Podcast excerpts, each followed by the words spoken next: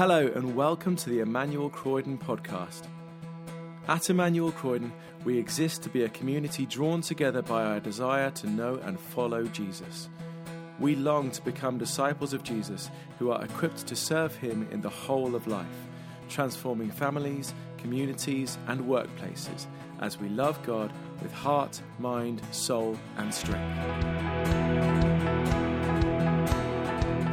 We hope you enjoy this week's talk from the morning services. Thank you for joining us today. Grace and peace to you.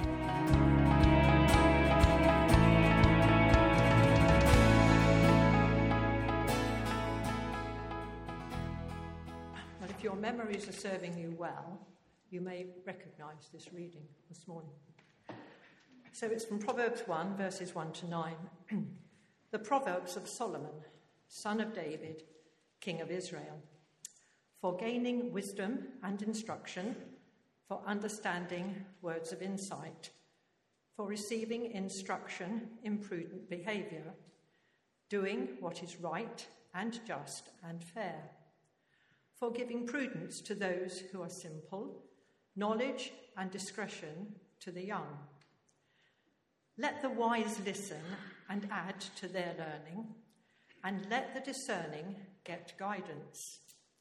For understanding proverbs and parables, the sayings and riddles of the wise. The fear of the Lord is the beginning of knowledge, but fools despise wisdom and instruction. Listen, my son, to your father's instruction, and do not forsake your mother's teaching. They are a garland to your head and a chain to adorn your neck. This is the word of the Lord. Let's just have a word of prayer. Heavenly Father, as, as we consider your word together, teach us more about ourselves and teach us more about you so that we can be better disciples of you. Because we ask this in the name of Jesus. Amen. Well, we're going to spend the next four weeks looking at this uh, book of Proverbs. We don't do that that often. One dictionary that I read describes a proverb as a short, pithy saying that expresses a traditionally held truth or piece of advice based on common sense or experience. I'll say that once more. It's a short, pithy saying that expresses a traditionally held truth or piece of advice based on common sense or experience. And what we need to observe as we look at this book together is that some of our traditionally held truths find their origin in this book before us.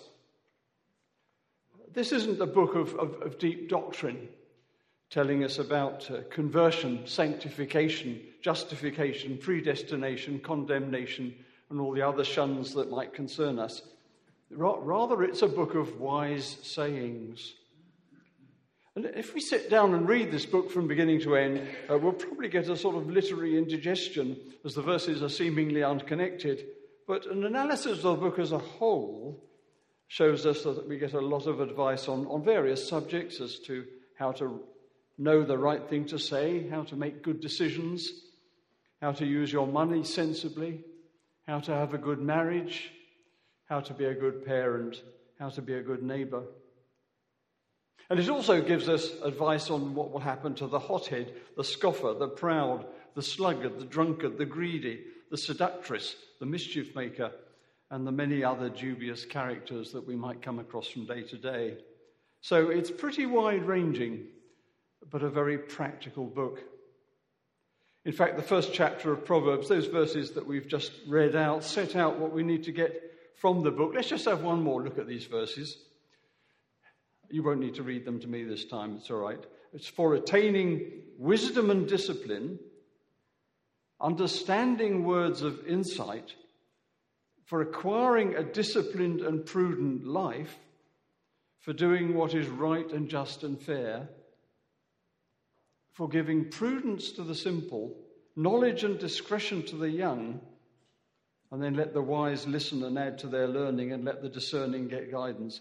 Well, that sums up pretty well, pretty well everything, really, doesn't it? What this book is seeking to achieve. Well, who wrote the book of Proverbs? Uh, the verse 1 starts The Proverbs of Solomon, son of David, king of Israel. And this often leads people to think of Solomon as the author, but in fact, there were quite a few sources who contributed to this book, and they're probably written over quite a period. But Solomon is the man who gets most of the credit for the book. And of course, we associate Solomon with wisdom. I mean, do you remember that story of Solomon? God appears to Solomon in a dream and says to him, Ask for whatever you want me to give you. And Solomon replies, I don't know how to carry out my duties, so please give your servant a discerning heart to govern your people and distinguish between right and wrong. And God was so pleased with that that he'd asked for that rather than riches and wealth, that he gave him that wise and discerning heart and then threw in the riches and, and wealth as well. And then the Bible tells us a story demonstrating Solomon's wisdom. Two women appear before Solomon fighting over a baby. One woman has rolled over on her baby in the night and killed it. And then she's actually she's stolen the, the other woman's baby to be her own. But of course, she denies the accusation. Well, how was Solomon to know which was the true mother? They didn't have DNA tests in those days. Well, Solomon tells his soldiers to bring him a sword and tells them to cut the baby in half and give half to each woman. And the fake, the fake mother says, Okay, cut him in two, that's fair. And the real mother says, No, don't do that. Give her the baby. And that's how Solomon figured it out. A true mother would never agree to a baby being cut into. Solomon had been given that special wisdom which he had for, for much of his life. And the name of Solomon, as I said, is always associated with wisdom. Well, during our, series on Proverbs, we're, going to be looking at four particular themes that run through the book. Let's have a look at those on the screen. Uh, the fear of the Lord, first of all. Next week, we're going to be doing how to be a good friend. Then the third week, God the director. And then finally, speaking well. So this week, then, we're considering the fear of the Lord. Well, first of all, what does that mean? We do need to answer this because it appears nearly 150 times in the Bible. And it's not only an Old Testament expression that might apply just to the Jews, it's mentioned several times in the New Testament, pointing to the relevance to Christians. So, what is it? Well, first of all, what it isn't. It isn't being afraid of God in the state, sense of, of living in a state of constant anxiety about Him. As Christians, we know that God loves us, and we're not supposed to be afraid in that respect. John, in his first epistle, says there is no fear in love, but perfect love drives out fear, because fear has to do with punishment, and the one who fears is not made perfect in love. Nevertheless, the, the need for fear of the Lord, as I said, is mentioned several times in the New Testament, and it's not used in the sense of needing to be afraid, but in a different sense. It's used in the sense of having, as, as John said earlier, a deep seated reverence for and sense of awe of God.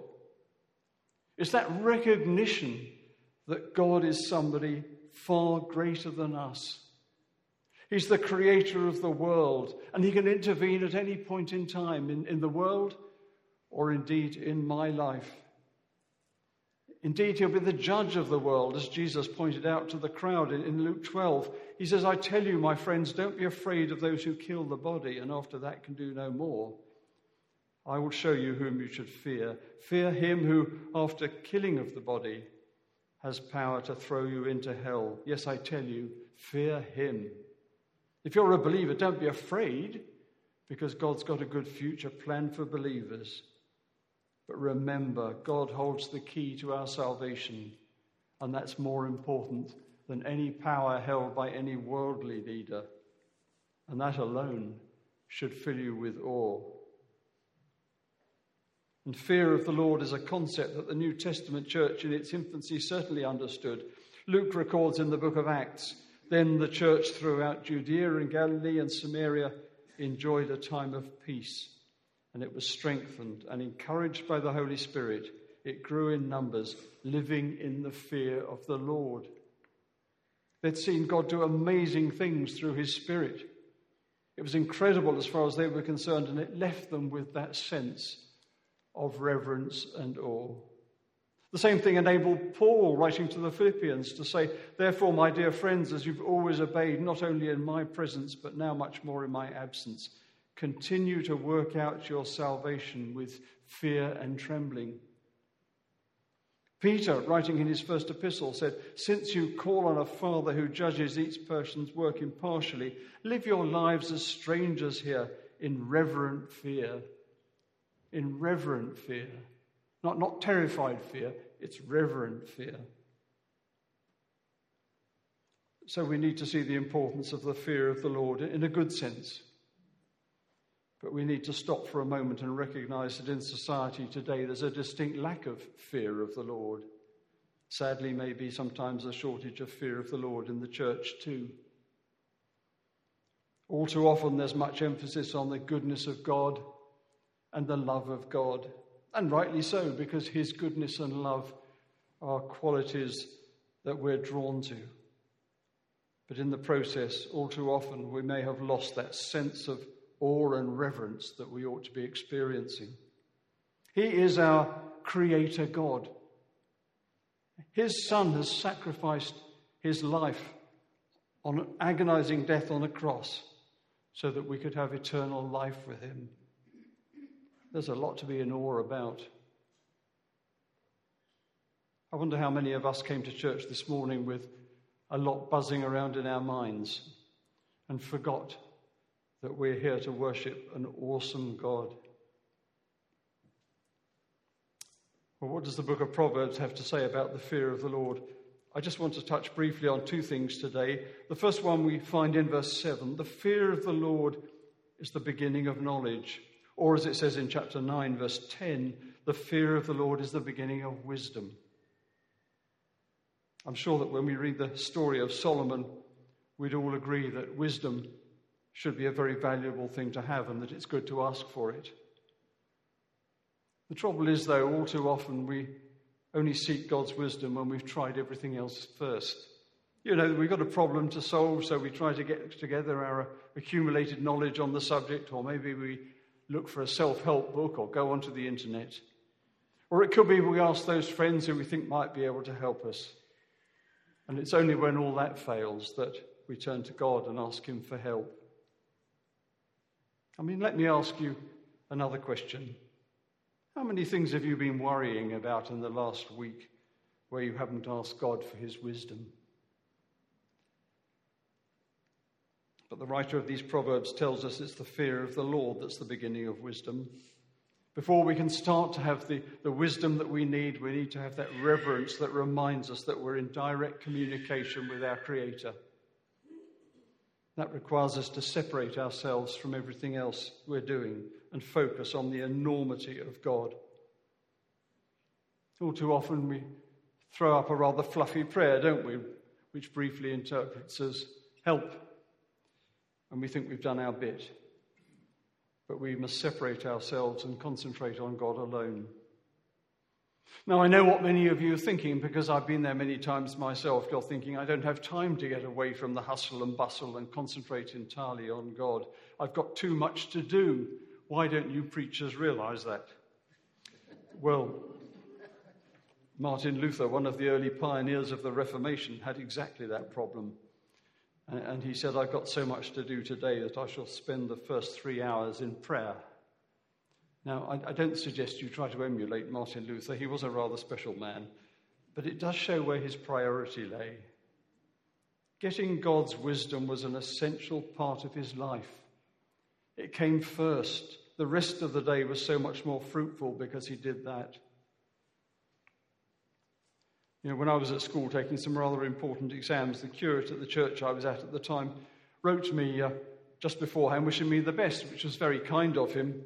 And he wrote in the letter, he said, When I was taking exams, I was given two verses I found particularly helpful. And it's interesting that they, they both came from the book of Proverbs. Trust in the Lord with all your heart and lean not on your own understanding. In all your ways, acknowledge him, and he will make your paths straight. Well, all went well until I got to my Latin paper. And Latin was considered to be my worst subject, and there were serious fears that I wouldn't pass that one. And when I looked at the paper, there was absolutely nothing to change that view. I, I, had not got a clue what to do. But I remembered that verse Trust in the Lord with all your heart. Lean not on your own understanding. In all your ways, acknowledge Him. And I focused on the enormity of God then and there and told Him, Look, I just cannot do this without your help. Now, I know it's a dead language, but I can tell you, God knows an awful lot about Latin. and um, it, it, was actually one of the best results I got in the end. So, so acknowledge Him, because fear of the Lord is the beginning of wisdom. So that's the first thing we read about fear of the Lord. The second thing I want us to think about, we read in chapter 8, verse 13 to fear the Lord is to hate evil. Now, I'm quite sure if we sat down and discussed it, we'd all agree we hate evil. Evil is a horrible thing, it creates destruction wherever it exists. It's incompatible with, with God. It's the very opposite of what God is. And yet, all too often, we compromise with evil. Do you remember that story of Joshua in the promised land? God told Joshua that the Israelites had to take over the promised land the Canaanites were to be moved. But they allowed some Canaanites to stay.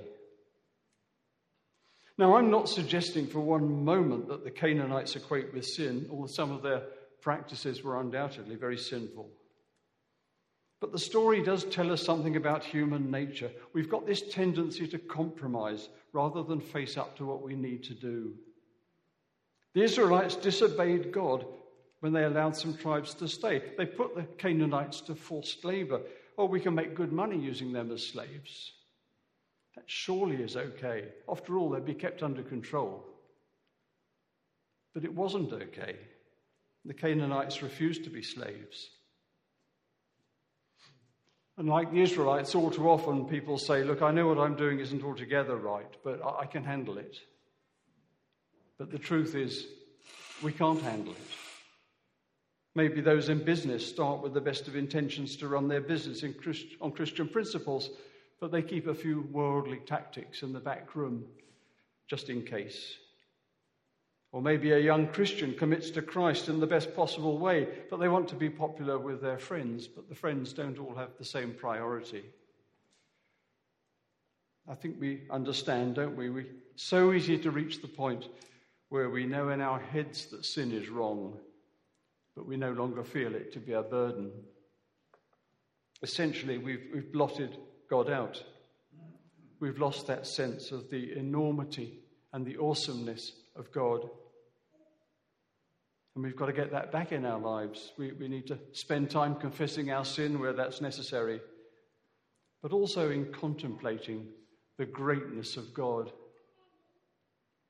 Give ourselves time to focus on God, letting who He is really soak in. And if we have that right sense of who God is, then, as the writer of these Proverbs says, we will truly hate evil and not let it have any control in our lives. So, there are a couple of things for us to address today. First, we need to ask God for His wisdom in every situation the big ones, the little ones, and the medium sized ones. And then we need to make sure that we've got that right sense of awe and reverence that recognizes who God is. In all your ways, acknowledge Him, and He will make your paths straight. Amen.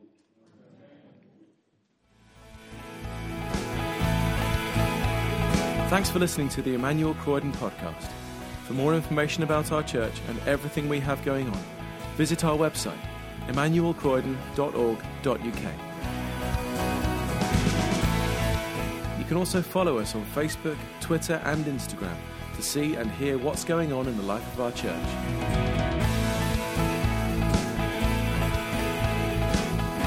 God bless you and have a wonderful week.